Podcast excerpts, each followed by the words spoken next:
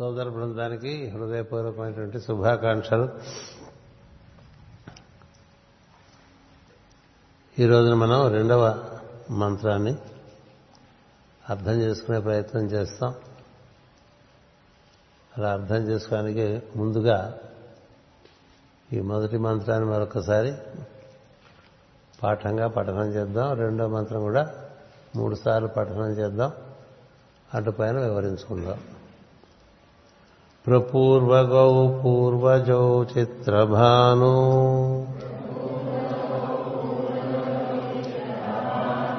గిరావాశంసామి తపసాహ్యనంతౌ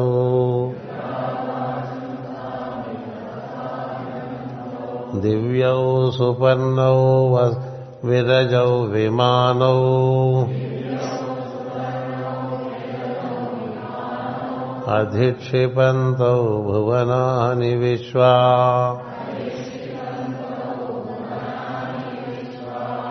हिरण्मयौ शकुनीशाम् परायौ।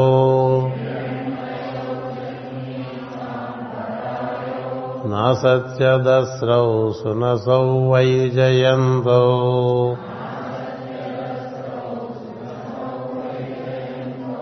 शुक्रम् वयन्तौ तरतरसा सुवेणा।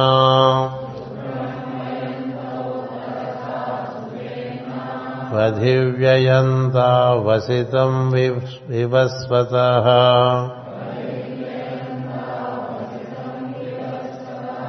हिरण्मयौ शकुनी साम्परायौ नासत्यदस्रौ सुनसौ वै जयन्तौ।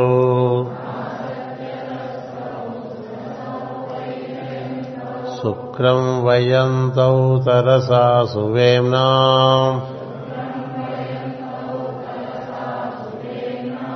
वधिव्ययन्ता वसितं विवस्वतः।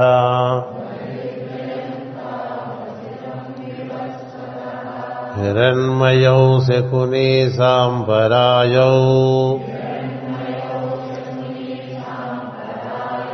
न सत्यदस्रौ सुनसा वै जयन्तौ।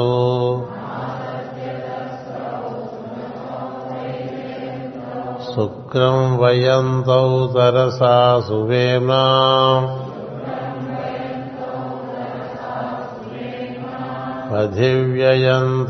వసితం వివస్వత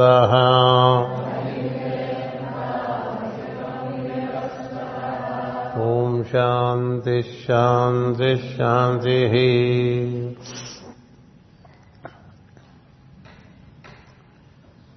ఈ రెండో మంత్రంలో మొదటి పాదంలో హిరణ్మయౌ శకుని సాంపరాయౌ అనేటువంటి మూడు పదములు ఉన్నాయి. హిరణ్మయం అంటే బంగారు కాంతి కలిగినటువంటివి బంగారు కాంతి ఎరుపు బంగారం పసుపు బంగారం కాంతిగా ఉంటుంది. ఈ సూర్యోదయ సమయం సూర్యోదయ సమయంలో ఇలా జంటలుగా వస్తూ ఉంటాయి.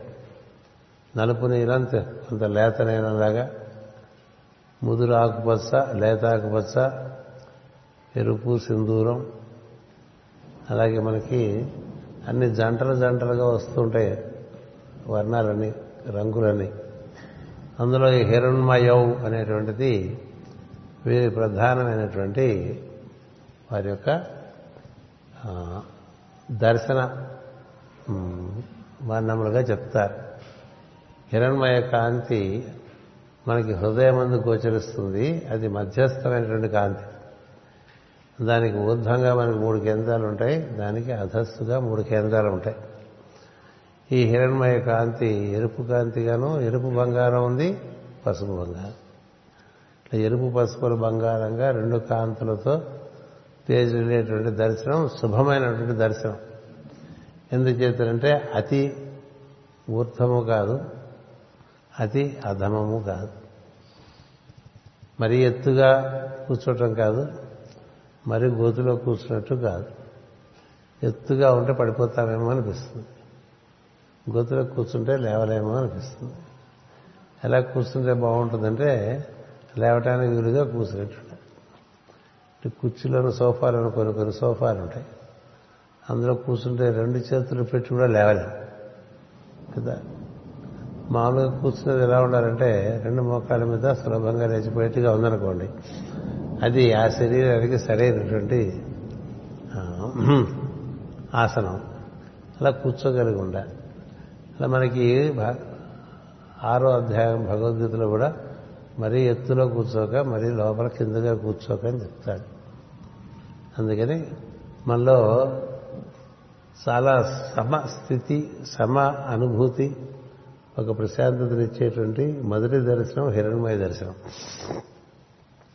ఈ హిరణ్మయ హిరణ్మయ కాంతిలో పసుపు కాంతి గాను ఎరుపు కాంతి గాను మనకి ముందు వారి దర్శనం కనిపిస్తూ ఉంటుంది. ఆ కాంతి మనని ఇంకా ఊర్ధ్వలోకాల్లోకి ఉద్ధరించే కాంతిగా ఉంటుంది. అందుకని ఈ ఉదయం పూట సూర్యోదయం అవటా అయిన సమయంలో కానీ అవటానికి ముందు కానీ వచ్చేటువంటి ఎరుపు బంగారం పసుపు బంగారం కాంతి. ముందు ఎరుపు బంగారం వస్తుంది తర్వాత పసుపు బంగారం వస్తుంది. ఆ విధంగా కాంతి దర్శనం అవుతుంటుంది. ఆ కాంతిని బాగా దర్శించడానికి హృదయంలో ప్రయత్నం చేయటం అంతర్ముఖంగా చేయటం బాహ్యంగా దర్శనం చేయడానికి సూర్యోదయములకు పూర్వము దాన్ని దర్శనం చేసే ప్రయత్నం చేయటం.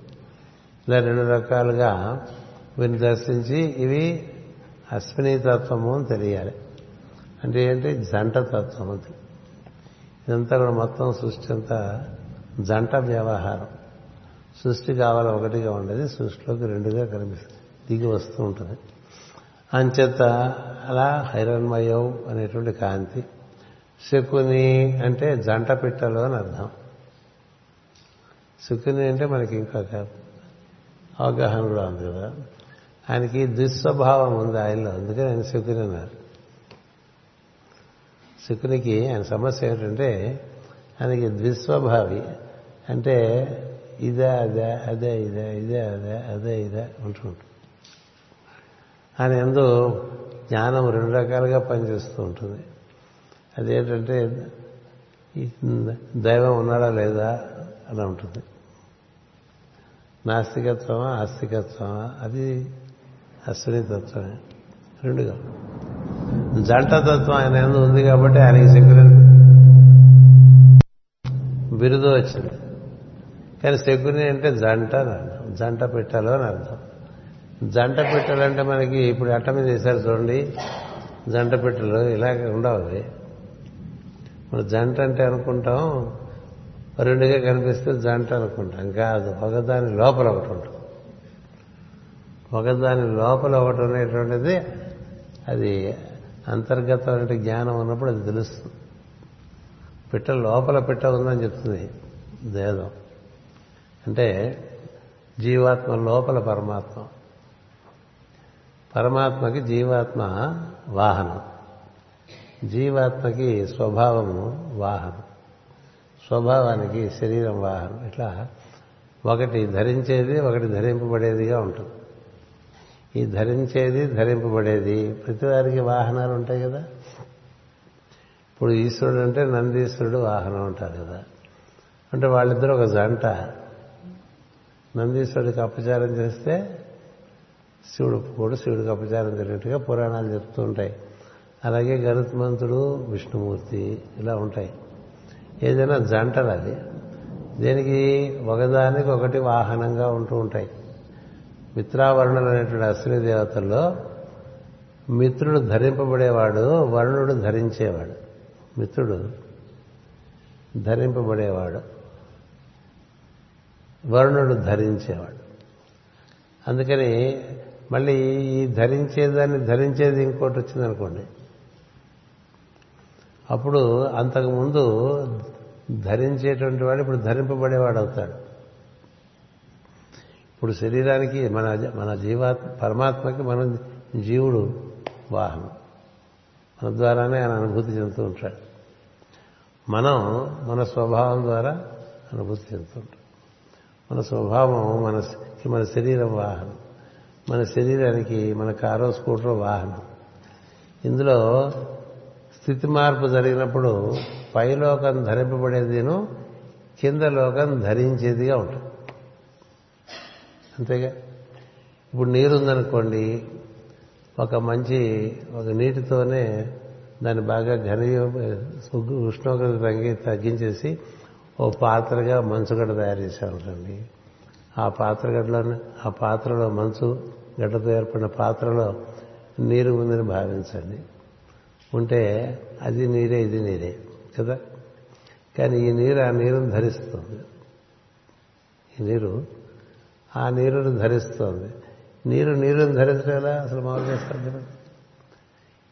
ఎలా సాధ్యపడదంటే పడదంటే నీరు స్థితి మార్పు చెంది ఘనీభవం వింపటం చేత అంతకుముందు నీరునే ధరించడానికి మళ్ళీ నీరే ఏర్పడింది. అలాగే పరమాత్మ నుంచి జీవాత్మ స్థితి మార్పు చెందుతాడు. స్థితి మార్పు చెందినటువంటి జీవాత్మ ఎందు పరమాత్మ ఉంటాడు. అందరి హృదయాల్లోనూ పరమాత్మ ఉన్నాడని చెప్పుకుంటూ ఉంటాం కదా ఈశ్వరుడు ఉన్నాడు. ఈశ్వరుడికి జీవుడు పాత్ర.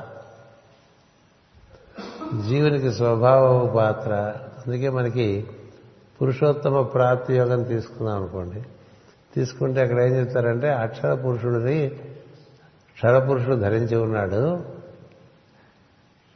అక్షర పురుషుడు పురుషోత్తముడికి పాత్రగా ఉన్నాడు.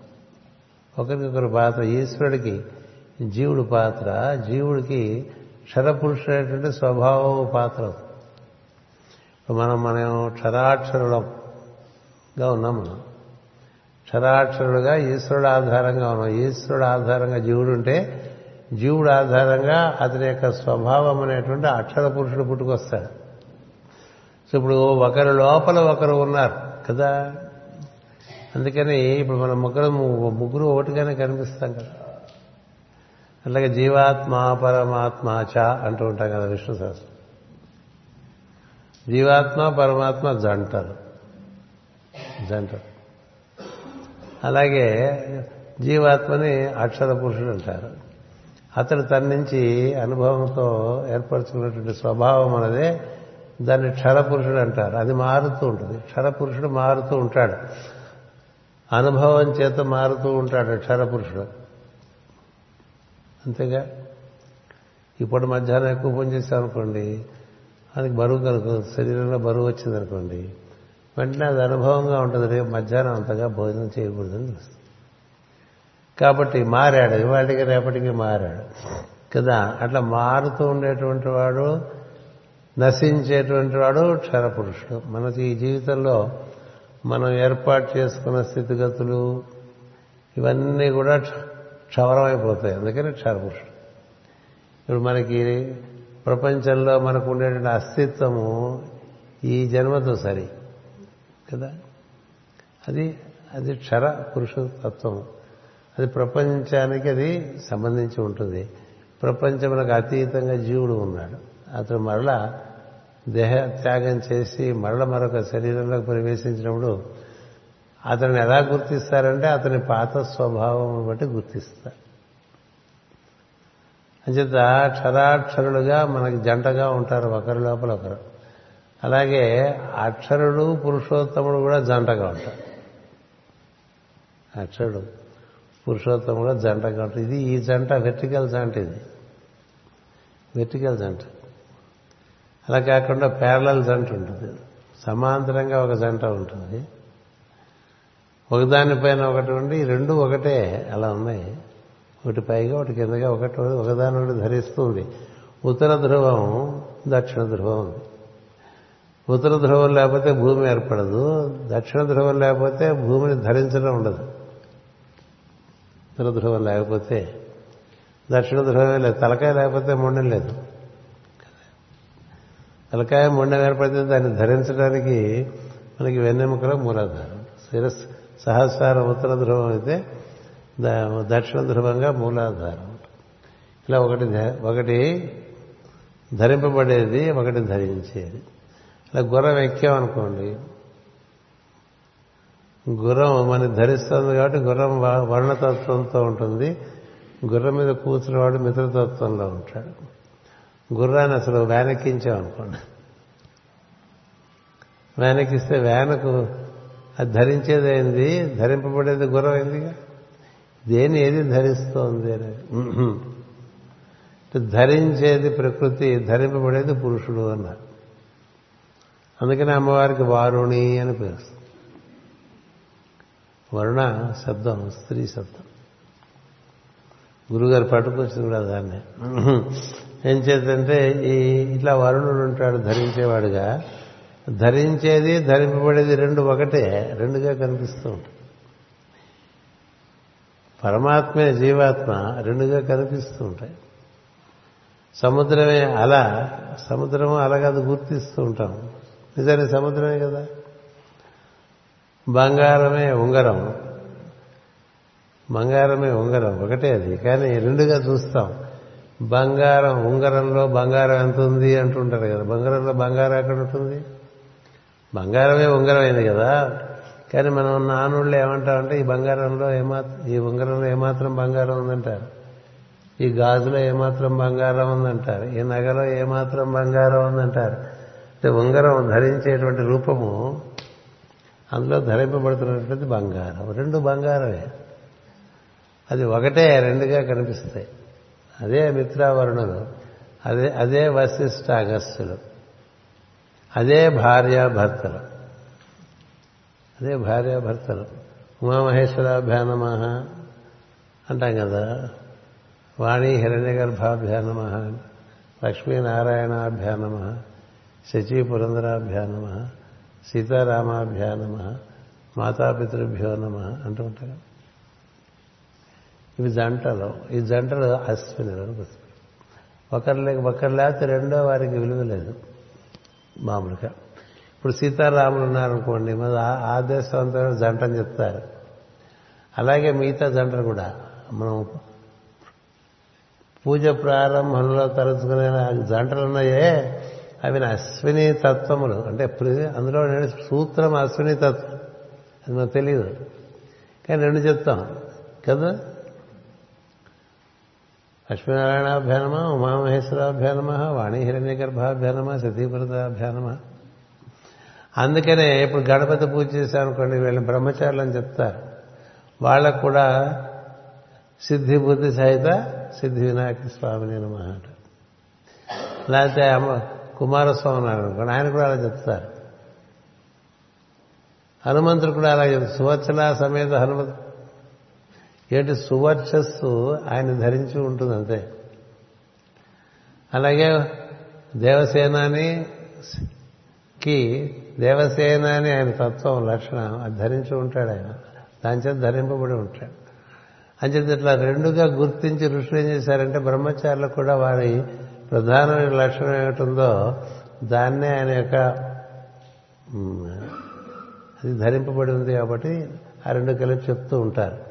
ఎందుకు ఇది మీకు చెప్తున్నానంటే ఇవి ఒకదాని లోపల ఒకటి ఉంటాయి కనిపించడానికి రెండుగా కనిపిస్తాయి.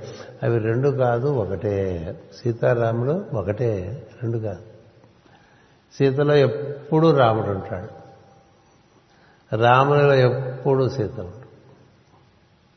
అది జంట అంటే ఎలా ఉండాలండి? రాముడు లో సీత ఉంటుంది. రాముని హృదయంలో సీత ఎప్పుడూ ఉంటుంది. సీత హృదయంలో రాముడు ఎప్పుడూ ఉంటారు వాళ్ళకి ఎడబాట్లేదు వాళ్ళకి ఎడబాట్లేదు అందుకనే రావణుడు సీతకి సీతలో సీతాదేవిని లంకకి తీసుకెళ్తే రావణునికి సీత భయపడలేదు. రావణునికి సీత భయపడదు. ఎందుకంటే తన ఎందు రాముడు ఉన్నాడు కదా. తను లేకపోతే రాముడు ఎలా ఉన్నాడో అని బాధపడుతూ ఉంటుంది. కానీ రాముడికి లోపల సీత ఉంటుంది కదా. అందుకనే మామూలుగా మనుషులు కూడా క్యాంపులు వెళ్ళినప్పుడు తన హృదయంలో తన భార్యను ధరించి ఉండాలి. అప్పుడు పరిపూర్ణం. అలాగే భార్య పుట్టింటికి వెళ్ళింది అనుకోండి భర్తను హృదయంలో ధరించి ఉండాలి. అది అప్పుడు పరిపూర్ణం లేకపోతే అపరిపూర్ణం. కదా? ఇప్పుడు పుట్టింటికి వెళ్ళిన భార్య భర్త గురించి బాగా ఆలోచిస్తుంటుంది. ఏం తింటున్నాడు అయినా ఏం చేస్తున్నాడు కదా? ఏం చేస్తున్నాడని అనుమానించడం కాదు. అది వేరే కదా ఏం చేస్తున్నాడని ఎప్పుడు అహర్నిశలో భర్త గురించి తలుచుకునేటువంటిది భార్య. ఇద్దరికీ ఒకే అర్థం వచ్చేటువంటి నామాలు ఇచ్చారు మనకి. భార్య భర్తలు అంటే భార్య అంటే భరించినది ఎవరిని? భర్తను భరిస్తుంది. భర్త అంటే భరించేవాడు ఎవరిని? భార్యను. ఇద్దరు కలిసి కుటుంబాన్ని. ఇట్లా భరిస్తూ ఉంటారు కదా. ఒకరినొకరు భరిస్తూ ఉంటారు. అందుకని వాళ్ళు జంట శకుని అంటే మరి ఇలా అర్థం చేసుకోవాలి. ఒకరికి లోపల ఒక పరమాత్మ వలన జీవాత్మ ఉన్నాడు. జీవాత్మ వలన జీవుడి స్వభావం ఒక పురుషుడిగా తయారయ్యాడు. మనం క్షర పురుషులుగా అందరం వైవిధ్యంతో ఉంటాము. అక్షర పురుషులుగా ఒకే రకంగా ఉంటాం. అక్షర పురుషుడుగా మనంతా కూడా స్వయం ప్రకాశమైనటువంటి స్పందనాత్మక చైతన్యం. జీవాత్మ అంటే అది స్పందనాత్మకమైనటువంటి వెలుగు అది ఆ వెలుగు కూడా రెండు రకాలుగా ఇట్లా లబ్బు డబ్బు లబ్బు డబ్బు అంటారు కదా. అదే సోహం. మనం చదువుకున్నప్పుడు డబ్బు డబ్బు అన్నదే దాని నిజమైనటువంటి శబ్దం సోహం. సోహం సోహం సోహం అని చెప్తాం కదా. సోహం శబ్దంలో సా అనేటువంటి శబ్దం పురుషుడు హా అనే శబ్దం స్త్రీ. సోహ. పోహా కాదు సోహ. మాకు మధ్యాహ్నం సాయంత్రం నడకలో పోహా వచ్చింది. సోహం సోహంలో సమ్ అనేటువంటి శబ్దం పురుషుడు హమ్ అనేటువంటి శబ్దం స్త్రీ. అందుకనే పురుష సూక్తం ఎంత మొదలవుతుంది? సహస్ర శీర్ష పురుష అని. శ్రీ సూక్తం ఎంతమవుతుంది హిరణ్యవర్ణం హరిణ్యం ఋషులు మనం చూడాలి కానీ అద్భుత అద్భుతం ఇంకెక్కడ అసలు ఋషుల జ్ఞానము వారికి అందించిన విధానం చూస్తే ఈ మిగతావన్నీ కూడా ప్లే స్కూల్ కూడా కాదు అలాంటి. అన్నీ ఎన్నో చిల్లరమల్లరగా పడి ఉంటే వాటి వెంటబడిపోతూ ఉంటాం మనం దురదృష్టం. దురదృష్టం. అంచేత సహ సంహం కదా సోహం. జంట శబ్దం. అంచేత ఒకరి ఎందు ఒకరు ఆ విధంగా వారు వ్యాప్తి చెంది ఉంటారు వాళ్ళు శకుని అంటే. రెండుగా కనబడ్డా వారు ఒకరే.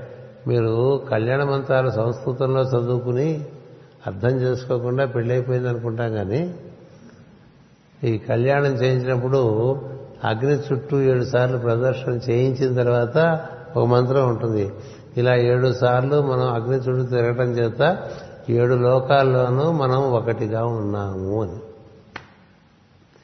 ఏడు లోకాల్లో మనం ఒకటిగా అయిపోయాం ఇంక నుంచి మన ఇద్దరం ఒకడే రెండుగా కనిపిస్తూ ఉంటాం it is one in two it is one in two two in one two in one board వచ్చినాయి. ఎంత మనం కూడా అట్లా ఒకరే ఇద్దరిలో ఉండాలి. అందుకని ఏమవుతుంటే భర్తకు భా దూరంలో ఉన్న భార్య గురించినటువంటి అవగాహన భర్త పొంది ఉన్నటువంటి సంస్కారం భర్త తెలుస్తూ ఉంటుంది. అలాగే భార్యకి సంస్కారవతి అయినటువంటి భార్యకి భర్త యొక్క స్థితిగతులు తెలుస్తూ ఉంటాయి. నలదమయంతుల కథలో ఉంటుంది అందరూ చదువుకోవాలి. నలదమయంతుల కథ అలా ఉంటుంది. సీతారాముల కథ అలా ఉంటుంది. అంచేత శకుని అన్ని చోట్ల ఇట్లా జంటలు జంటలుగా ఒకటి రెండై చక్కగా ఎంతో రమ్యంగా వైభవపేతంగా అన్ని చోట్ల ఆనందం ఇవ్వటానికి అట్లా ఒకటి రెండైందండి అది శకుని. సాంపరాయం అంటే సాంపరాయం అంటే ఎన్ని లోకాలు ఒకటి రెండుగా ఏర్పడి ఆ ఒకటి రెండైన తర్వాత రెండు మూడయ్యేసరికి మళ్ళీ అదే మిత్రావర్ణతత్వమే అట్లా దిగొస్తూ ఉంటుంది. పరా నుంచి పశ్యంతికి వచ్చిందనుకోండి పరమిత్ర. పశ్యంతి వరుణుడు. పశ్యంతి నుంచి మనకి మధ్యమకు వచ్చిందనుకోండి పశ్యంతి మిత్రుడు మధ్యమ వరుణుడు అవుతాడు. మధ్యమ నుంచి వైఖరికి వచ్చిందనుకోండి మధ్యమ మిత్రుడు వైఖరి వరుణుడు అవుతాడు. ఏమిటి కింద ఏమిటి పైన? ఇప్పుడు ఇది పైన అంటాం. ఈ హాలుకి ఇది పైన చూరు కదా? ఇంగ్లీష్లో రూఫ్ అంటూ ఉంటాం. తెలుగులో చూరు అంటూ ఉంటాం. కప్పు. ఇది నేల కదా? ఇప్పుడు ఇది ఏంటంటే ఇది కప్పు కదా? పైకి వెళ్తే అది నేల దానికి ఒక కప్పు. ఏది కప్పో అది నేల కూడా.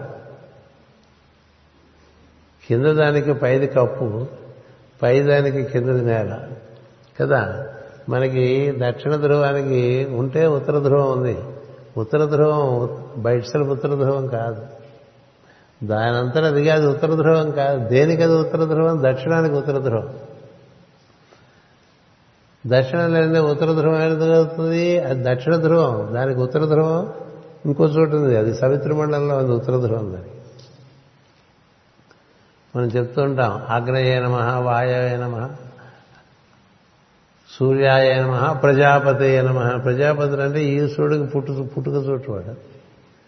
మన సూర్యుడికి పుట్టుక చోటు ఇంకో సూర్యుడు ఆయనే వశిష్ఠుడు అంటాం అక్కడ ఉంది. అట్లా ఈ ఉత్తర ధ్రువానికి అక్కడ ఉంటుంది. సప్తర్షి మండలంలో ఉత్తర ధ్రువం ఉంది మనకి. అది తండ్రి ఈ సూర్యుడికి. ఇట్లా తండ్రి కొడుకు అయ్యాడండి తండ్రి కొడుకు ఎప్పుడవుతాడు తండ్రి కొడుకు? తన తండ్రికి తన కొడుకు కదా? కొడుకు తండ్రి అయ్యాడు. ఒక కొడుకు తండ్రి అయ్యాడంటే వాడికి కొడుకు పుట్టేసరి వీడు తండ్రి అయ్యాడుగా?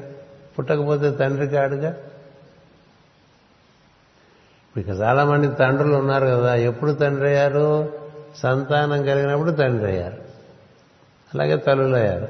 సంతానం కలగకముందు తండ్రి కాదు తల్లి కాదు. కదా. తనకి తండ్రి ఉన్నాడు తప్ప తనకు కుమారుడు లేదు కదా.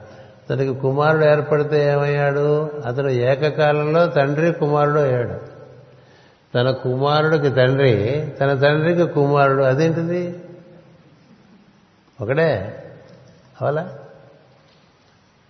మా నాన్నగారికి నేను కొడుకుని నా కొడుకు నేను తండ్రిని అని చెప్పుకో చెప్పుకున్నా. ఇప్పుడు నువ్వు తండ్రివే కొడుకు అంటే ఏం చెప్పండి? తండ్రి? తండ్రివే కొడుకు. పైలోకాలకి కింద లోకం సంతానం కింద లోకాలకి పైలోకాలు పితృస్థానంలో ఉంటాయి. అందుకనే మనకి ఇప్పుడు ఉదరం ఉందనుకోండి దానికి పై స్థానంలో ఈ ఉదరానికి ఉరస్సు లేక హృదయం. దీనికి పై స్థానం శిరస్సు దీనికి పై స్థానం సహస్రం పైన. అందుకని ఒకటి ధరింపబడేది ఒకటి ధరించేది ఉంటుంది. ధరింపబడేది ధరించేది. అది బాగా గుర్తుపెట్టుకోండి. ఇప్పుడు టేబుల్ ఉందనుకోండి ఈ పుస్తకం దీనికి ధరిస్తోంది కదా?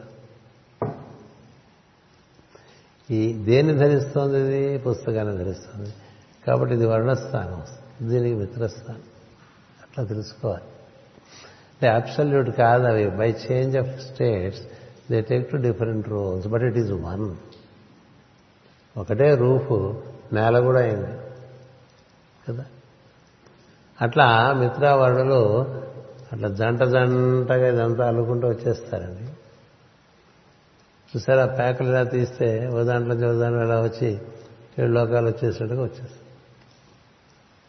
ఈ ఏడు లోకాల్లోకి జంటలుగా దిగొచ్చినట వాళ్ళు పరాయో మొత్తం ఇదంతా వ్యాప్తి చెందిన దానికి పరంగా కూడా ఉంటారటండి వాళ్ళు. మనకి వాళ్ళకి మామూలుగా దివ్యతత్వానికి మనకి ఒకటే తేడా ఉంది. మనం ఏదైనా తయారు చేసుకుంటే అందులో ఇరుక్కుపోతూ ఉంటాం శరీరం తయారు చేసుకుని అందులో ఇరుక్కుపోతాం. కదా? చదువుకుని వృత్తి ఉద్యోగాన్ని ఏర్పాటు చేసుకుని అందులో ఇరుక్కుపోతాం. కదా? వివాహం చేసుకుంటాం కుటుంబంలో ఇరుక్కుపోతాం. మనం దేంట్లైనా ఇరుక్కుపోవటంలో స్పెషలిస్ట్. ఈ ఎంత మనం పెంచుకుంటూ పోతే అంత ఇరుక్కుపోతాం కదా? అక్కడెక్కడో భూమి కొనుక్కున్నాం అనుకోండి కొనుక్కుంటాంగా? అక్కడెక్కడో భూమి కొనుక్కుంటే నువ్వు భూమి దగ్గరికి వెళ్ళారా భూమి నీ దగ్గరికి వస్తుందా? రాదుగా? మరి దానికోసం పోతూ ఉండాలిగా ఇరుక్కున్నావు? అంతకుముందు నీకు అది లేదనుకో ఇప్పుడు ఆ బాధ లేదు. అక్కడ ఉన్న దాంట్లో ఇరుక్కోకుండే స్వభావం నీకు ఉందనుకో అప్పుడు నువ్వు అన్ని ఏర్పాటు చేసినా దేని ఎందు ఇరుక్కోకుండా ఉండేటువంటి వాడు వాడు స్వామిత్వము గలవాడు. ఇప్పుడు శరీరంలో స్వామిత్వమే లేదు మనకి సరిగ్గా. ఇంద్రియముల మీద స్వామిత్వం లేదు మనస్సు మీద స్వామిత్వం లేదు. దేని మీద స్వామిత్వం లేని వాళ్ళు అలా పరాధీనులై ఉంటారు.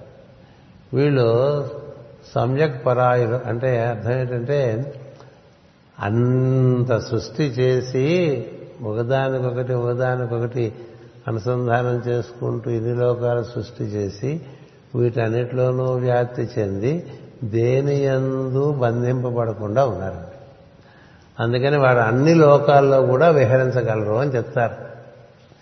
ఈ అశ్విని దేవతలు అన్ని లోకాల్లోనూ అట్లా విహరిస్తూ ఉంటారండి. ఎక్కడ వారికి చిక్కు పట్టం అనేటువంటిది ఉండదు.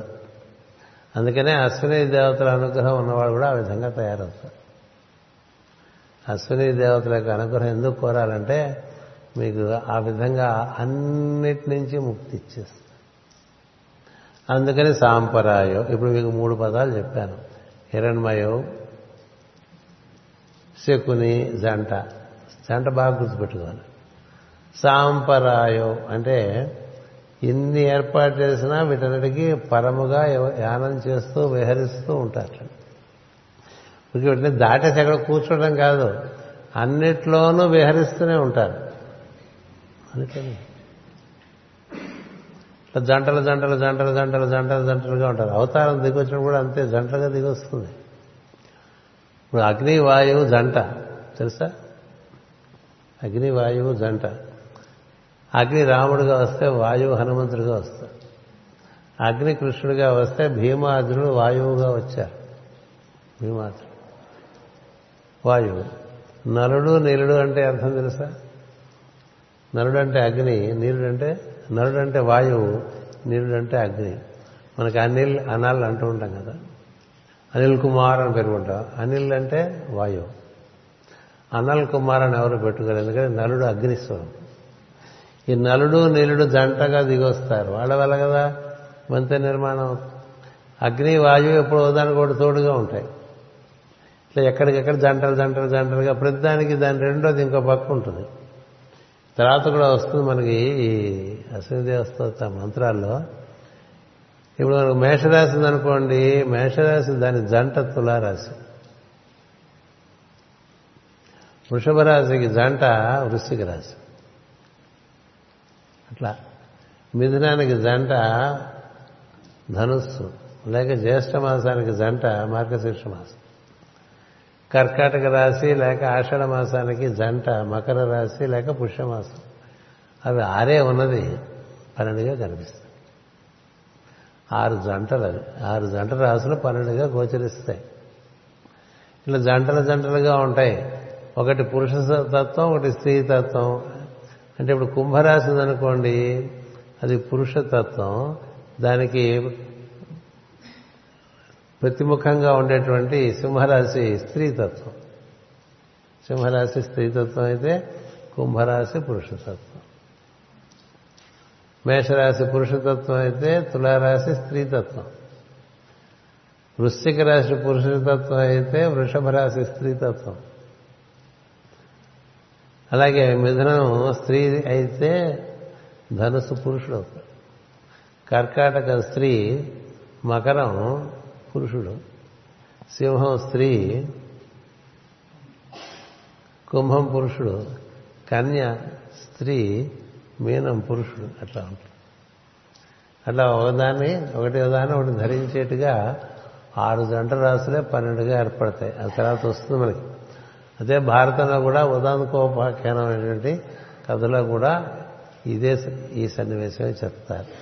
నేను ఎందుకు చెప్తున్నానంటే మీరు జంటల్ని బాగా గుర్తు పెట్టుకుంటారని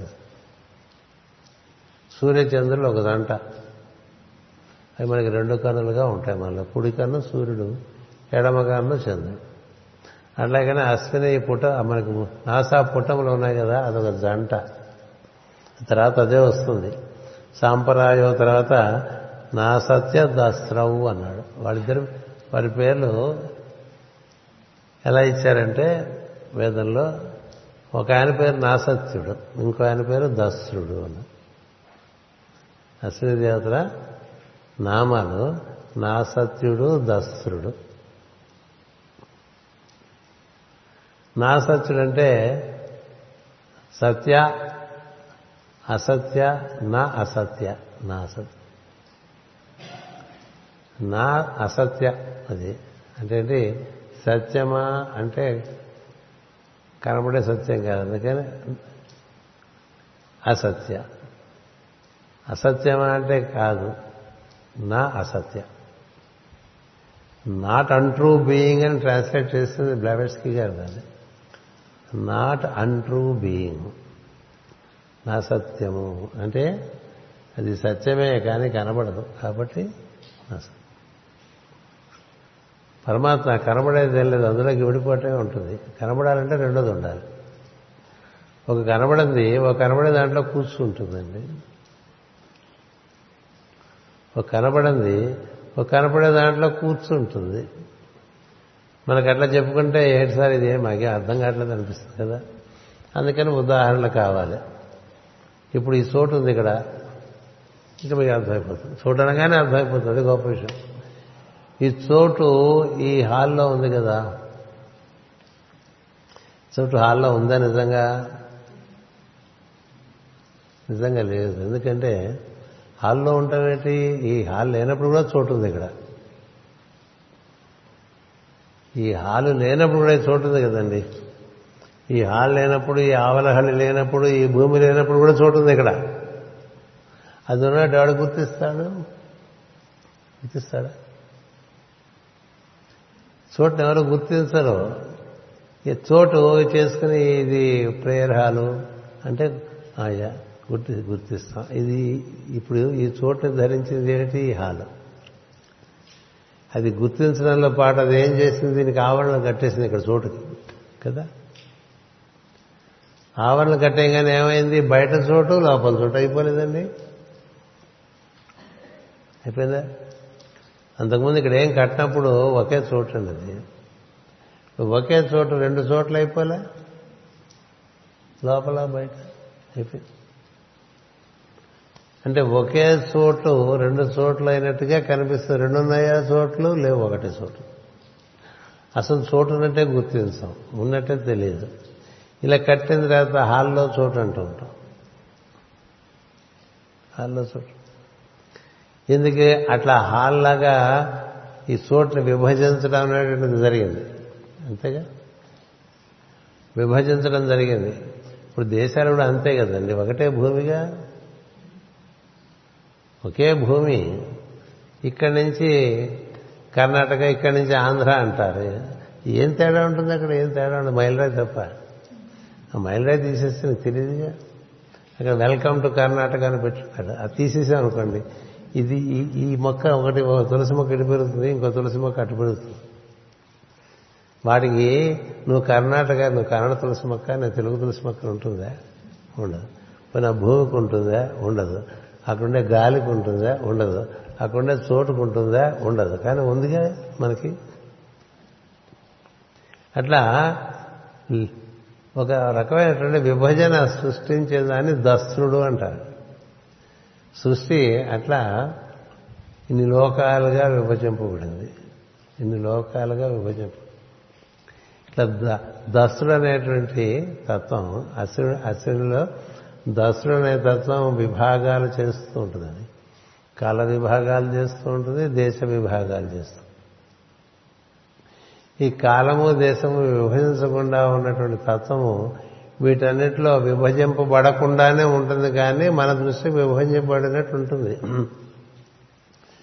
ఇప్పుడు ఇది హిందూ మహాసముద్రము అది పెసిఫిక్ మహా శాంత సముద్ర మహాసముద్రము ఇది అట్లాంటిక్ మహాసముద్రం అంటారు. ఎక్కడ తెలుస్తుంది? గీత ఎక్కడుంది? ఉందా? పోనీ నీటిలోనే తేడా ఉందా? లేదు. లేదు. ఒకటే సముద్రమైనా? ఒకే సముద్రమైనా ఇట్లా విభజించుకోవడం వల్ల మనకి చ- చతుస్సాగర పర్యంతం ఉంటుంది చతుస్సాగర పర్యంతం ఏంటి? ఒకటే కదా సముద్రం? అంచేత అసలు ఉన్నది అది కనపడదు ఉన్నది. అతడు నా సత్యుడు. కనబడదు ఉన్నది. దాన్ని చూడటం ఉండదు దాన్ని తెలియటమే ఉంటుంది. You can never see the truth you can realise the truth అంటారు. నీకు తెలియవచ్చేదే సత్యం తప్ప కనపడేది కాదు అది. కనపడదు కాబట్టి లేదంటారు.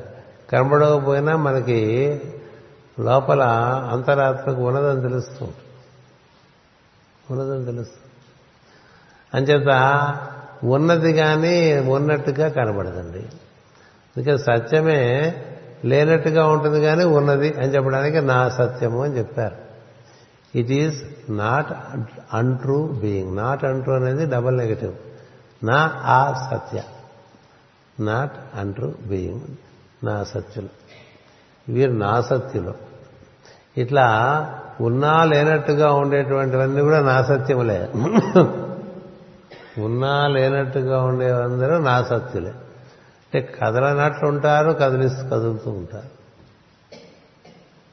అలాంటి కథలు ఎన్నో ఉన్నాయి మరి. నాగుపాము కూడా కథ అదే. నాగా అంటే అర్థం అదే.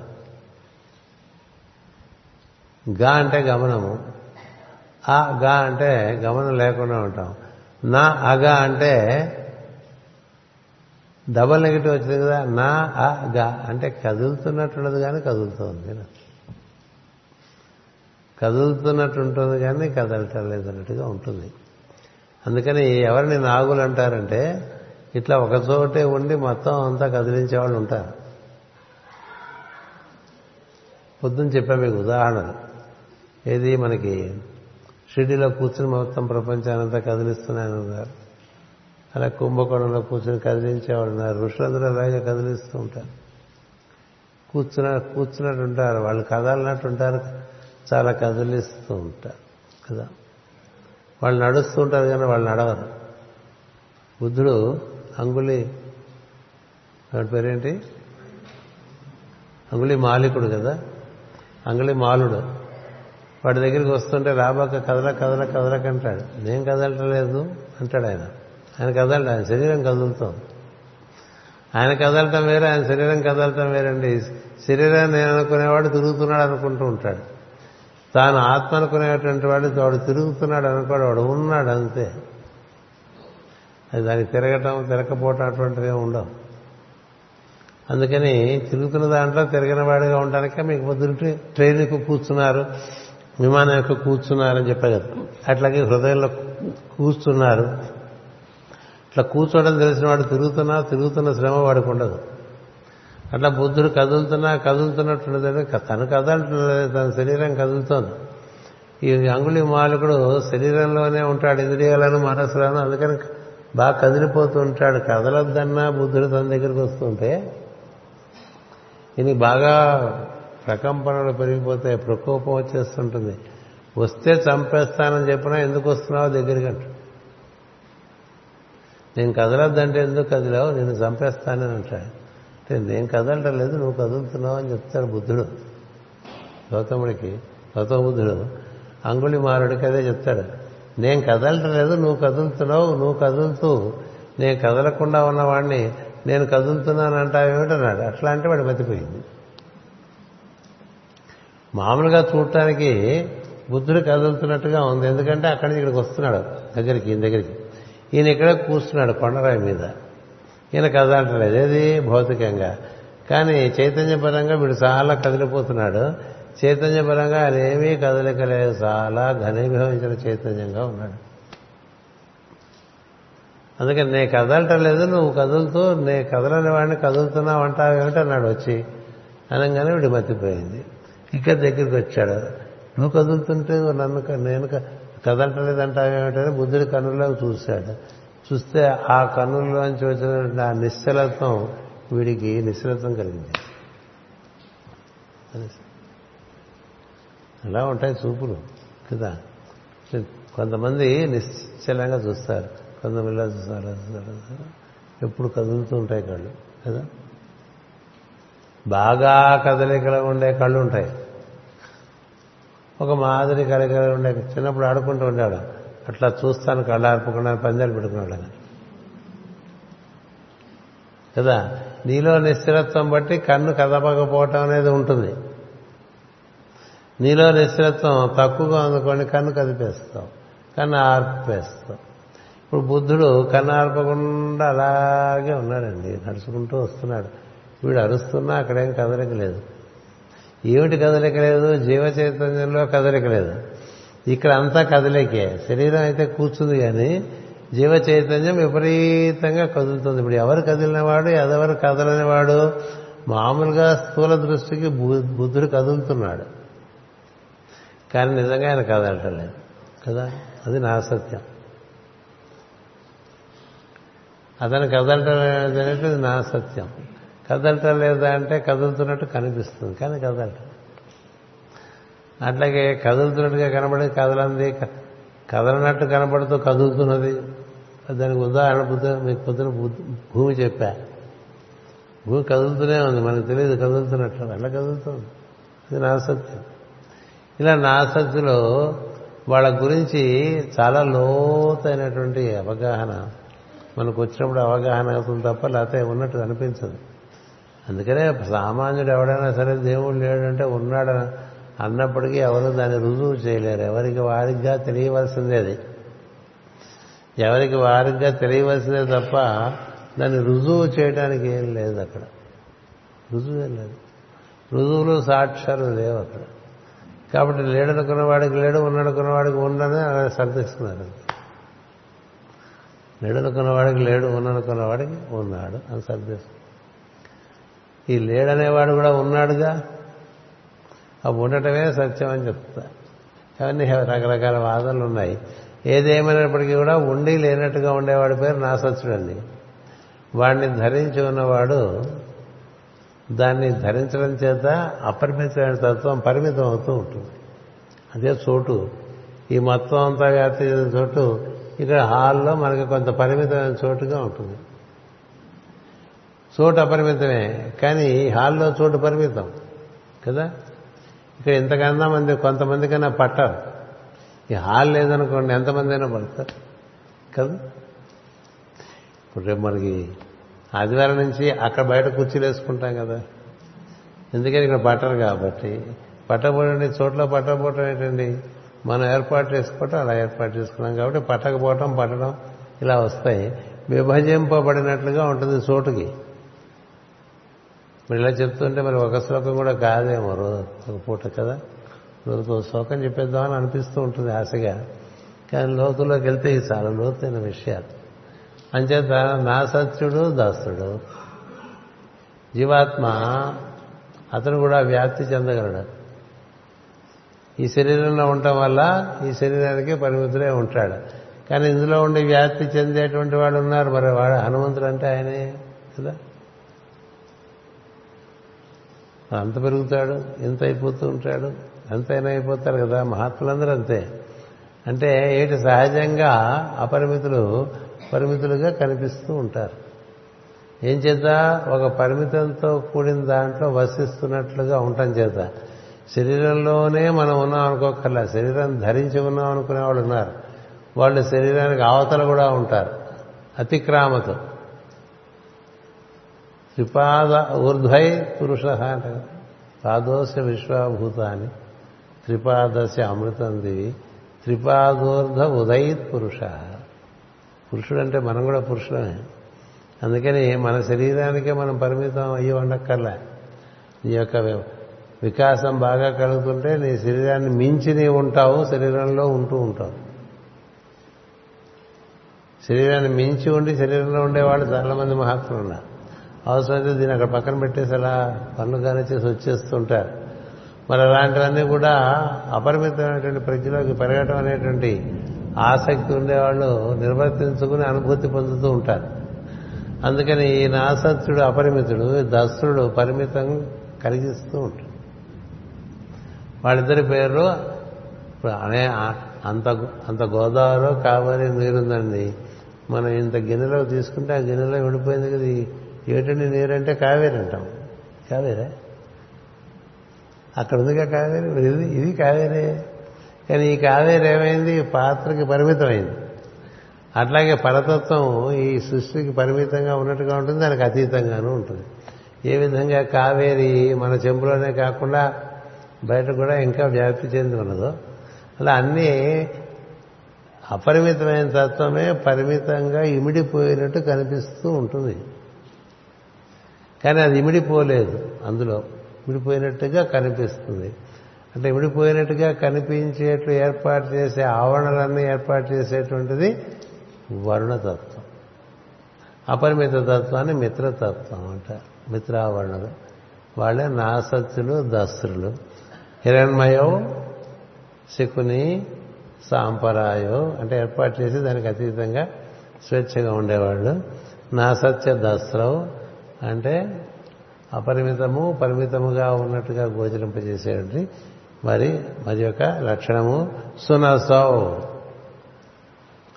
సునసౌ అంటే మనకు నస తెలుసు కదా తెలుగులో నస పెట్టేసుకుంటాడు నాస న్యాసము నాస నాసికాగ్రం. నాసం అంటే ముక్కు అని అర్థం. సునసం అంటే మంచి ముక్కులు ఉన్నాయటండి వాళ్ళకి మంచి ముక్కులు ఉంటే అర్థం ఏంటి? అందంగా ఉందనేది ఒక అర్థం. అందమైన ముక్కు కలిగిన వారు అనేటువంటిది ఒక అర్థం. అందమైన ముక్కు ఉంటాం కూడా అది ఒక శుభలక్షణం అందరికీ అందమైన ముక్కులు ఉండవు. ఒకటి. రెండోది సునసం అంటే ఏ నాసాపుటముల ద్వారా ఉచ్ఛ్వాస నిశ్వాసలు సమానంగా జరుగుతాయో అవి సునసములు. ఎందుకంటే వాటి ఎందుకు ఉచ్ఛ్వాస నిశ్వాసల రూపంగా జంట జంట లక్షణంగా అశ్విని దేవతలు పనిచేస్తూ ఉంటారు వాళ్ళు. అందుకనే మనకి వాడు నేర్పుతుంటారు కదా ఒక ఒక నాసా పుటం మూసి రెండో దాంట్లోంచి పీల్చి మళ్ళీ దాంట్లోంచి వదిలేసి మళ్ళీ పీల్చేప్పుడు ఇటు పెట్టి రెండు సమానం చేసుకునేంత వరకు ప్రయత్నం చేసుకోమని చెప్తారు. ఎందుకో తెలుసా? ఉచ్ఛ్వాస నిశ్వాసలు సరిసమానంగా నాసా పుటంలో నుంచి లోపలికి వెళ్ళి బయటికి రావటం అనేటువంటిది జరిగితే నీలో బ్యాలెన్స్ వచ్చేస్తుంది. నీకుండే ప్రజ్ఞకి బ్యాలెన్స్ వచ్చేస్తుంది. నీ ప్రాణానికి నీ ప్రజ్ఞకి సమతూకం ఏర్పడుతుంది.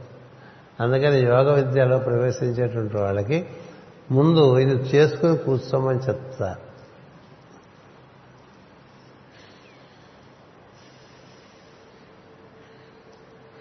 అంటాం కదా? అలా అనుకున్నప్పుడు మీరు మామూలుగా గుర్తిస్తే రెండు నాసాపుటాలు ఒకే రకమైనటువంటి ఫ్లో ఉండదు ఏరు. కొంచెం ఎక్కువగా ఉంటుందో దాంట్లో కొంచెం తక్కువగా ఉంటుందో. మీరు ఇప్పుడు ఇప్పటికిప్పుడు కావాలంటే ప్రయత్నం చేసి చూసుకోవచ్చు. ఎక్కువ తక్కువ ఎందుకున్నాయి ఉండకూడదు. ఉంటే అది సునాసం కాదు. ఎక్కువ తక్కువ లేకుండా ఉచ్ఛ్వాస నిశ్వాసలు. రెండు సరిసమానంగా రెండు పుటాల్లోనూ పనిచేయటం అనేటువంటిది నిర్వర్తించేటువంటి వాళ్ళండి వాళ్ళు. అది జరిగితే మనకి యోగం బాగా జరుగుతుంది. అంతేకాదు మనకి ముక్కు అటుపైన గొంతు అటుపైన ఈ శ్వాసకోశములు వీటి అందు రుగ్మతలు చేరం అలా ఉంటాయి. యోగములకు చాలా ప్రధానమైనటువంటి అవయవములు శ్వాసకో శ్వాస నిర్వర్తించేటువంటి అవయవములు. అంటే నాసారంధ్రములు నాసాగ్రము అక్కడి నుంచి గాలి వెళ్ళేటువంటి గొట్టము అక్కడి నుంచి ఊపిరితిత్తులు. ఇవి బాగుండాలి. ఇవి బాగుండకపోతే యోగం జరగదు. ఎందుకంటే ఆ వాయువు సరిసమానంగా దేహంలో అది నిర్వర్తింపబడుతూ ఉంటే దాని సమాన వాయువు అనే స్థితి వస్తుంది. ఆ సమాన వాయువులో కనుక ఉన్నప్పుడు ప్రాణము సమస్థితిలో ఉన్నప్పుడు రుగ్మతలు ఏర్పడవు. ఒకటి ప్రాణము సమస్థితిలో ఉంటే ప్రజ్ఞ కూడా సమస్థితి వస్తుంది. ప్రాణం వల్ల ప్రజ్ఞ ప్రజ్ఞ వల్ల ప్రాణం. ఇంతే ఆయన ఇంట్లో కంగారు పెట్టేస్తాను అనుకోండి ఇంటివాడికి కూడా కంగారు వచ్చేస్తుంది. ఇంటివాడు కంగారు పెట్టేస్తే ఇంటి ఆయనకి చెప్పనక్కర్లేదు కంగారు వచ్చేస్తుంది. ఒకళ్ళకి కంగారు వస్తే రెండో వాళ్ళకి వచ్చేస్తుంది అంటు వ్యాధిలాగా. అలాగే ఉచ్ఛ్వాస బాగుండి నిశ్వాస బాగాలేదనుకోండి జబ్బులు వచ్చేస్తాయి.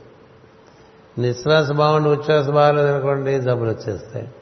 ఉచ్ఛ్వాస నిశ్వాసాలు రెండూ బాగు ఒకే సమాన బలంగా ఉన్నాయనుకోండి అప్పుడు ప్రాణమే కాదు ప్రజ్ఞ రెండు కూడా సమానం.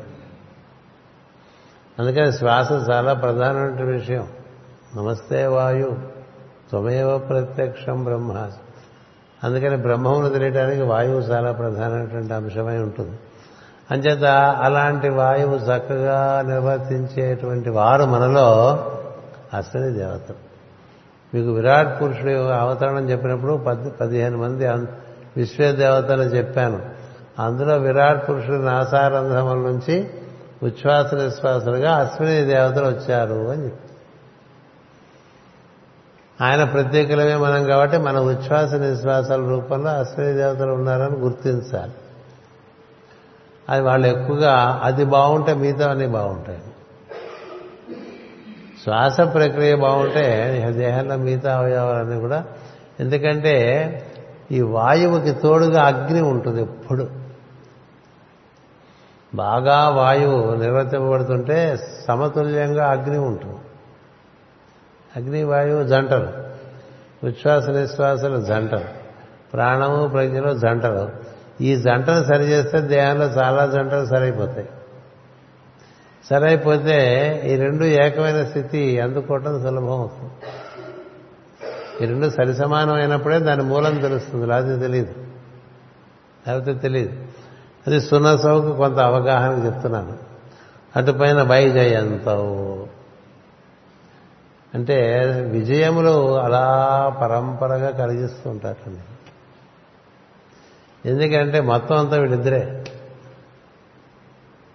మొత్తం సృష్టి అంతా వీళ్ళిద్దరే ఉన్నారు. ప్రజ్ఞా పదార్థం.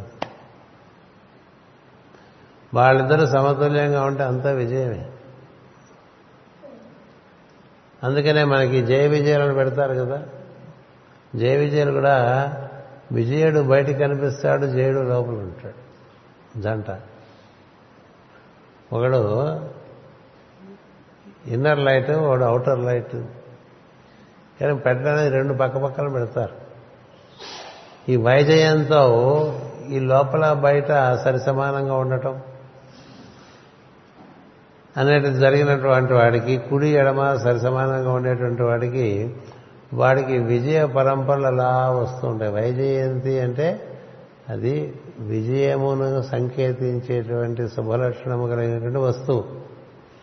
అది భగవంతుడు ధరించి ఉన్నట్టుగా మనకు చెప్తారు. వైజయంతి మాల ధరించి ఉన్నాడు. కదా? అంచేతే రాముడు ఆ మాల తీసి సుగ్రీవుడికి వేస్తే సుగ్రుడు లక్ష్మణుడి చేత వేయిస్తే సుగ్రుడు గెలుస్తాడు. వైజయంతి. అందుకనే మనం ఎవరైనా బయట పెద్ద పెద్ద కార్యాలకు వెళ్ళే ముందు వాళ్ళకు మాల వేసి పంపిస్తాం. ఇది వైజయంతి ఈ వైజయంతి అసలు మనం వేసే వాళ్ళ ఉండగా ఇది ఈ సమాన ప్రజ్ఞ కలిగినటువంటి స్థితి అశ్విని దేవతలు అనుగ్రహిస్తారు కాబట్టి వారికి ఏ ఉందో అపజయం ఉండదు. ఏదైనా చేయ. ఇప్పుడు ఈ ఉపమన్యుని అలాగే పట్టుకొచ్చేస్తారు. జయం సంపాదించున్నాడుగా జయం అంటే ఏమిటి? మూలాధారం నుంచి సహస్రాలు సమ ఆజ్ఞకు వచ్చేసాడు ఆయన. ఈ కళ్ళు కనబడటం ఇవన్నీ చాలా చిల్లర విషయాలు అప్పుడు. చాలా చిల్లర విషయాలు. అలా విజయములకు పరంపరగా కలిగించేటువంటి వాడు యోగికి అలా ఉంటుంది. ఇప్పుడు రామకృష్ణుడు తెనాలి రామకృష్ణుడు అంటాం ఆయన మహాయోగి. అందుకనే ఆయన ఎక్కడికి వెళ్ళినా ఆయనకు విజయ పరంపరలే ఉంటాయి. మహాయోగి. అందుకనే ఆయన అది మన ఇవది ఇది మన అంటే రెండు ఇచ్చే అన్నాడు కదా. పదార్థమ వైభవమా పరమాత్మ వైభవమా ఏ వైభవం కావాలరా? ఒకటి జ్ఞాన సంపద ఒకటి సంపద రెండు తీసుకు రెండు చూపించి అడిగితే రెండు ఇచ్చే మరి మళ్ళీ ఇందులో బేరం ఏంటన్నాడు? రెండూ పుచ్చుకున్నవాడు ఎలా ఉంటాడో చూడాలంటే తనాలి రామలింగం రెండూ ఉన్నవాడు ఎలా ఉంటాడంటే నారదుడు. యోగ యోగుల పరంపర అంతా కూడా అలా రెండింటి ఎందు సమాన దృష్టి సమాన అనుభూతి సమాన ఆదరణము రెండు అక్కడ సరిపోతాయి. అలాగే మనకి సనక సనందనాథుడు సప్తర్షులు వీరందరికీ కథానాయకుడిగా కృష్ణుడు చెప్తారు. పరమశివుడిని చెప్తారు. వాళ్ళు యోగేశ్వరుడు వారిద్దరే యోగేశ్వరుడు. అందుచేత ఇక్కడ మనకి వారి ఆరాధన అందుకే చేసుకోవాలి. మనకేం తెలియకుండా చేస్తారండి మనం చేసే ఆరాధనలు అవి జ్ఞానంతో కూడి చేసే ఆరాధనలు కావు. అవి ఉంటే పాటికి మనలో ఈ balancing from head to foot చాలా క్లియర్గా ఉండేది మనకి బ్యాలెన్సింగ్ దేంటో లేదు. ఏ విషయంలోనూ బ్యాలెన్స్ అందుచేత విజయములు. శుక్రం వయంతౌ తరసాసువేమ్న వధివ్యయంత వసితం వివస్వత ఈ మొత్తం కలిపి ఒకటే భావం. రెండు పాదాల్లోనేమో ఒకటి రెండు మూడు నాలుగు ఐదు లక్షణాలు ఇచ్చారండి. రెండు పాదాల్లో ఒక లక్షణం ఇచ్చారు. శుక్రం అంటే తెలుపు. అసితం అంటే నలుపు. శుక్రం అసితం. వయంత అంటే నేత నేత పని చేయటం. తెలుపు నలుపులు నేత చేసి ఈ సృష్టిలో రాత్రింపవాళ్ళు ఉత్తరాయణాలు దక్షిణాయనాలు ఇలాంటివన్నీ నేత పనివాడిలాగా నేత నేస్తూ ఉంటారటండి. వివస్పతుడు అంటే నేత పనివాడు అని అర్థం. అది సూర్యుడు అంటే మన సూర్యుడు కాదు ఆదిత్యలోక నుంచి ఇదే పని వాళ్ళకి ఆదిత్యలోక నుంచి ఇదే పని. అంటే కాస్మిక్స్ అని అంటాం. అక్కడి నుంచి కూడా అల్లుకుంటూ వస్తారు. నలుపు తెలుపుల దారం. నలుపు తెలుపుల దారం అంటే ఏంటంటే మనకి సూర్యకాంతి తెలుపు అని మనం అనుకుంటాం. కాదు. బాగా వివరించి చూస్తే నలుపు తెలుపుల కాంతి ఎలా అంటే మీరు సూర్యకాంతికి మీకు తెలుసు కదా ఏడు ఏడు కాంతులు ఉన్నాయి అందులో. ఏడు కాంతులు. విబ్జియార్ అని చెప్తూ ఉంటారు కదా. ఏడు రంగులు ఉంటాయి సూర్యకిరణంలో. ఏడు రంగుల్లో నలుపు నీలం దగ్గర నుంచి ఇండిగో అంటే నలుపు నీలం. నలుపు నీలం. తర్వాత నీలం కదా? Indigo blue. ఇవన్నీ నలుపుకి సంబంధించినటువంటివి. కృష్ణుడు అంటే ఏంటి? నలుపు. నలుపు నీలం. కనపడదు. ఇక నీలిమ నీలిమతో కూడినటువంటి రంగులు ఉన్నాయి మనకి. అవన్నీ నల్లదారాలండి అలాగే మనకి విద్రుమ హేమ అంటే ఎరుపు పసుపు ఇవన్నీ ఎక్కువ మనకి కాంతినిస్తూ ఉంటాయి. అంచేత ఆ దారాలు ఈ దారాలు ఒకటి నుంచే నలుపు తెలుపుల దారాలుగా దారాలుగా దిగివచ్చి రాత్రింబవళ్ళు అన్ని చోట్ల. ఎగ్గోడానికైనా రాత్రింబవళ్ళు ఏర్పడుతూ ఉంటుంది ఎందుకంటే తిరుగుతున్నప్పుడు సూర్యునికి ఉన్ముఖమైనప్పుడు వెలుగు సూర్యునికి ఉన్ముఖం కానప్పుడు చీకటిగా ఉంటుంది. ఆ చీకటి మనం చూడంగానే నలుపు కాదు చీకటి. చీకటిలో ఉండటం మొదలు పెడితే దర్శనాలు బాగా అవుతాయి. చీకటి చూడటం మొదలు పెడితే దర్శనాలు బాగా అవుతాయి. ఎందుకని అది నిజంగా చీకటి కాదు అది నల్ల చీకటి కాదు అది నలుపు నీలం. మీరు ఎప్పుడైనా ఊరు బయటికి వెళ్ళిపోయి మరి అరణ్యాలు అక్కర్లేదు కానీ రోడ్డు మీదే మనం పెట్టుకున్న విద్యుత్ కాంతి లేని చోట నడుస్తూ ఉంటే మీకు అన్నీ కనిపిస్తూ ఉంటాయి. మార్గం కూడా కనిపిస్తుంది చీకట్లో అసలు కనిపించని చీకటి లేదు. అసలు కనిపించని చీకటి లేదు. నలుపు నీలంగా కనిపిస్తుంది. ఎదుటి నుంచి ఏదైనా వస్తుంటే కనిపిస్తుంది. కనిపిస్తుంది. అది కాంతే. కానీ మనకి ఈ తెల్లటి కాంతి అలవాటయ్యేసరికి ఆ కాంతి చూడలే చూడటం అక్కడేం కనిపించదు అనుకుంటారు కానీ అక్కడే కనిపిస్తుంది నిజానికి దర్శనాలన్నీ ఆ కాంతిలోనే అవుతాయి. వైలెట్ కూడా ఆ నలుపుకు సంబంధించిందే. నీలం దానికి సంబంధించిందే. ముదురు నీలం దానికి సంబంధించిందే. అవే మనకి వైలెట్ ఇండిగో బ్లూ. మధ్యలో గోల్డెన్ ఎల్లో ఆరెంజ్. చివరికి ఎరుపు ఆ తర్వాత మట్టి రంగు ఇవన్నీ వస్తాయి. రంగులకి శ్రేణి ఉన్నది. ఈ శ్రేణిలో లోతైన రంగులన్నీ కనిపించినట్టుగా ఉంటాయి. తేలికైన రంగులన్నీ కనిపించేట్టుగా ఉంటాయి. అంచేది అన్నిటికన్నా లోతైన రంగు నలుపు నీలం కాబట్టి ఆయన ఆయన కనిపించినట్లు ఉంటాడు కానీ తెలియదు ఎవరికి. ఆయన ఏమిటో ఎవరికి తెలియదు ఏమిటో ఎవరికి తెలియకపోవడాన్ని నీలము అని అంటారు. ఇప్పుడు మనకి శని గ్రహానికి ఏం రాయి చెప్తారు? నీలం చెప్తారు. ఛాయాగ్రహం అంటారు. తెలియదు దాని యొక్క గొప్పతనం మనకి. భయం తప్ప. భయం తప్ప శని గురించి తెలియదు. అంతకు మించిన వాడు యముడు. భయం తప్ప వాళ్ళు చేయగలిగినటువంటి అనుగ్రహం మనకు తెలియదు. అంటే మనకి తెలియనంత లోతుల్లో అత్యద్భుతమైన అనుగ్రహం ఇవ్వగలిగిన వాళ్ళలో ఉంటారు. ఇలా మనకి సృష్టిలో కనబడి కనబడక అది ఇక్కడ మనకు లెక్క. సృష్టి ఒక తెలుపు నలుపుల అల్లికగా ఉంటుంది. చదరంగా ఉంటే అదేగా? నల్లగడి తెల్లగడి. ఓ నల్లగడి ఓ తెల్లగడి. ఓ పూర్ణిమ ఒక అమావాస్య. ఓ ఉత్తరాయణం ఓ దక్షిణాయనం. ఓ పుట్టుక ఒక మరణం. ఇట్లా మనకి ఒకటేమో వ్యక్తంగా ఉంటుంది ఒకటి అవ్యక్తంగా ఉంటుంది. రాత్రి అంటే మనకేం తెలియదు అనుకుంటాం. కానీ రాత్రి గురించి తెలుసుకుంటే అది చాలా దీనికన్నా లోతుగా ఉంటుంది. అంచేతే యోగులు రాత్రిపూట మేలుకుని ఉంటారు. అలానే పగలు నిద్రించరు. రాత్రిపూట వేరే లోకాల్లో మేల్కొని ఉంటారు. ఇవన్నీ ఎందుకు చెప్తున్నానంటే శుక్రం అసితం తెలుపు నలుపుల వివస్వతం వయంతం అంటే నేత నేస్తా అట్లా. నేత నేయటాన్ని వయంతం అంటారు. ఆ నేత నేసేవాడిని వివస్వతుడు అంటారు. వివస్వతుడు అంటారు. అందుకని శుక్రం వయంతం తరసా సువేమ్న అన్నారు. తరస అంటే వేగముగా అని అర్థం. సువేమ్న అంటే మంచి పగ్గము అని అర్థం. వేమన అంటే ఈ వెదురుతో చేస్తారు. వేముతో చేసేటువంటి పగ్గాలు ఉంటాయి. వాటిని సువేమన అంటే మంచి పగ్గము. మంచి పగ్గంతో తీరిక లేకుండా ఒకే వేగంతో అట్లా అల్లిక చేస్తూ ఉంటారండి. ఒకే వేగంతో.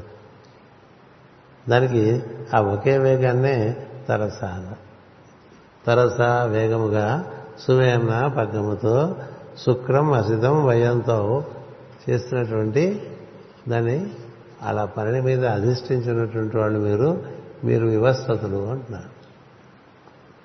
నేర్చేవాళ్ళ ఆ విధంగా నేత జరుగుతూ ఉంటుందన్నమాట. అందుచేత హిరణ్మయో బంగారు కాంతి గలవారు ప్రథమ దర్శనం. శకుని జంటలు. సాంపరాయో అంటే అన్నీ ఏర్పాటు చేసి దేంట్లోనూ ఇరుక్కుని వాళ్ళు ఇంత ఏర్పాటు చేస్తే అంత ఇరుక్కుపోతాం మనం కదా? కదా? ఎంత పెంచుకుంటే అంత మనం ఇరుక్కుపోవటమే ఉంటుంది తప్ప బాగా ఆస్తిపాస్తులు పెంచుకున్నారనుకోండి పెంచుకుంటే వాటిని కాపాడుకోవడానికి రాత్రి నిద్ర కూడా కోల్పోవాల్సి వస్తుంది. కదా? అలాగే ఏది పెంచుకున్నా అంతే. పెంచుకున్న దాని మీద స్వామిత్వం కోల్పోతే అంతే.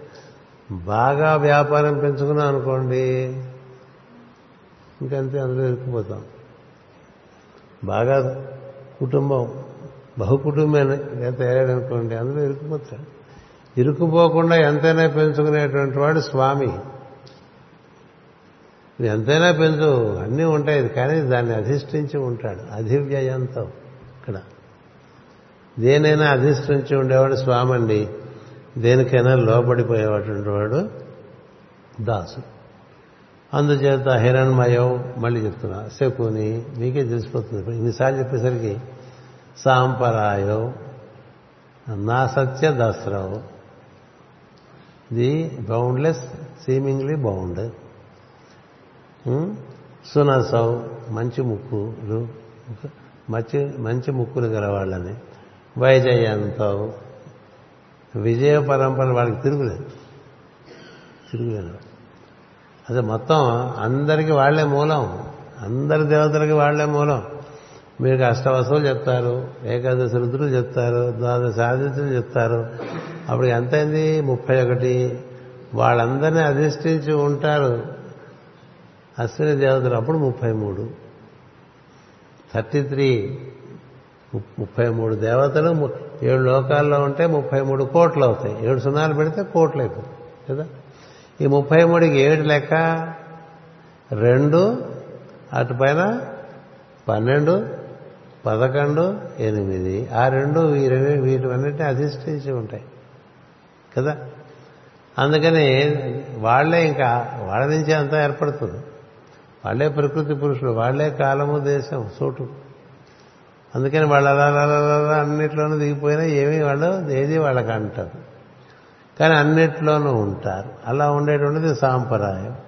నా సత్య దసరం సునసం వైజయంతో శుక్రం వయంతవు శుక్రం అంటే తెలుపు. అసితం అనేటువంటి తర్వాత వస్తుంది. ఈ రెండు వయంతవు అలుతూ ఉంటారట తరస వేగంగా సువేమన మంచి పగ్గంతో అట్లా నేస్తూ ఉంటారట. దాన్ని అధిష్ఠించి ఉంటారు కాబట్టి అధివ్యయంతో. కాబట్టి వాళ్ళు వివస్వతాహ నేతగాళ్ళు వీళ్ళకన్నా నేతగాళ్ళు ఎవరు లేరు అంటారు. అలా ఒక మంత్రం. హిరణ్యం హిరణ్మయో శకుని సాంపరాయో నా సత్యదస్రౌ సనసౌ వైజయంతౌ శుక్రం వయంతౌ తరసా సువేమ్న వ్యధివ్యయంతా వసితం వివస్వత. అది మనకి రెండో మంత్రం. ఎనిమిది గంటలు మళ్ళీ అయింది. ప్రయత్నం మాత్రం చేస్తుంటారు ఏడున్నర లోపల చెప్పడానికి రోజు. కానీ కొంచెం న్యాయం చేకూర్చాలి కదా ప్రతి లక్షణానికి. ఇవి ఈ వారి యొక్క అవగాహన మనకి బాగా కలగాలంటే మరి ఎన్ని రకాలుగా వారిని వారి యొక్క లక్షణాలు మనకి వేదవ్యాస మహర్షి ఇవ్వటం బట్టి అది మనకి మాస్టర్ గారు అది టీక రాసి ఇవ్వటం బట్టి ఆ టీకలోంచి మనకి దొరికినంత పిండుకుంటే వస్తూ ఉంటుంది. ఒక్కొక్క పదాన్ని బాగా పిండాలండి. అది పిండితే ఎంతైనా వస్తుంది. మన మా- మన ఆవులు లాంటివి కావు ఇవి. ఈ కామధేనువులు పిండిన కొద్దీ అందులోంచి ఏ విధంగా క్షీణిస్తుందో అలా ఈ జ్ఞానం అనేటువంటి ఇది మనం పిండుకున్న కొద్దీ వస్తూనే ఉంటుంది. అప్పటికి అయిపోయింది అనేది ఏం లేదు. వాళ్ళే అనంతులు. కాబట్టి వాళ్ళ గురించి ఎంత తెలుసుకున్నా చాలు. కొంత తెలుసుకుంటే మిగతాది మనం దాని మీద వృద్ధి చేసుకోవచ్చు. అందుచేత చెప్పుకుంటున్నాం స్వస్తి ప్రజాభ్య పరిపాలయంతాం న్యాయేన మార్గేణ మహిమహేషా. గోబ్రాహ్మణేభ్య శుభమస్తు నిత్యం. లోకా సమస్త సుఖినో భవంతు. లోకా సమస్త సుఖినో భవంతు. లోకా సమస్త సుఖినో భవంతు. ఓం శాంతి శాంతి శాంతి.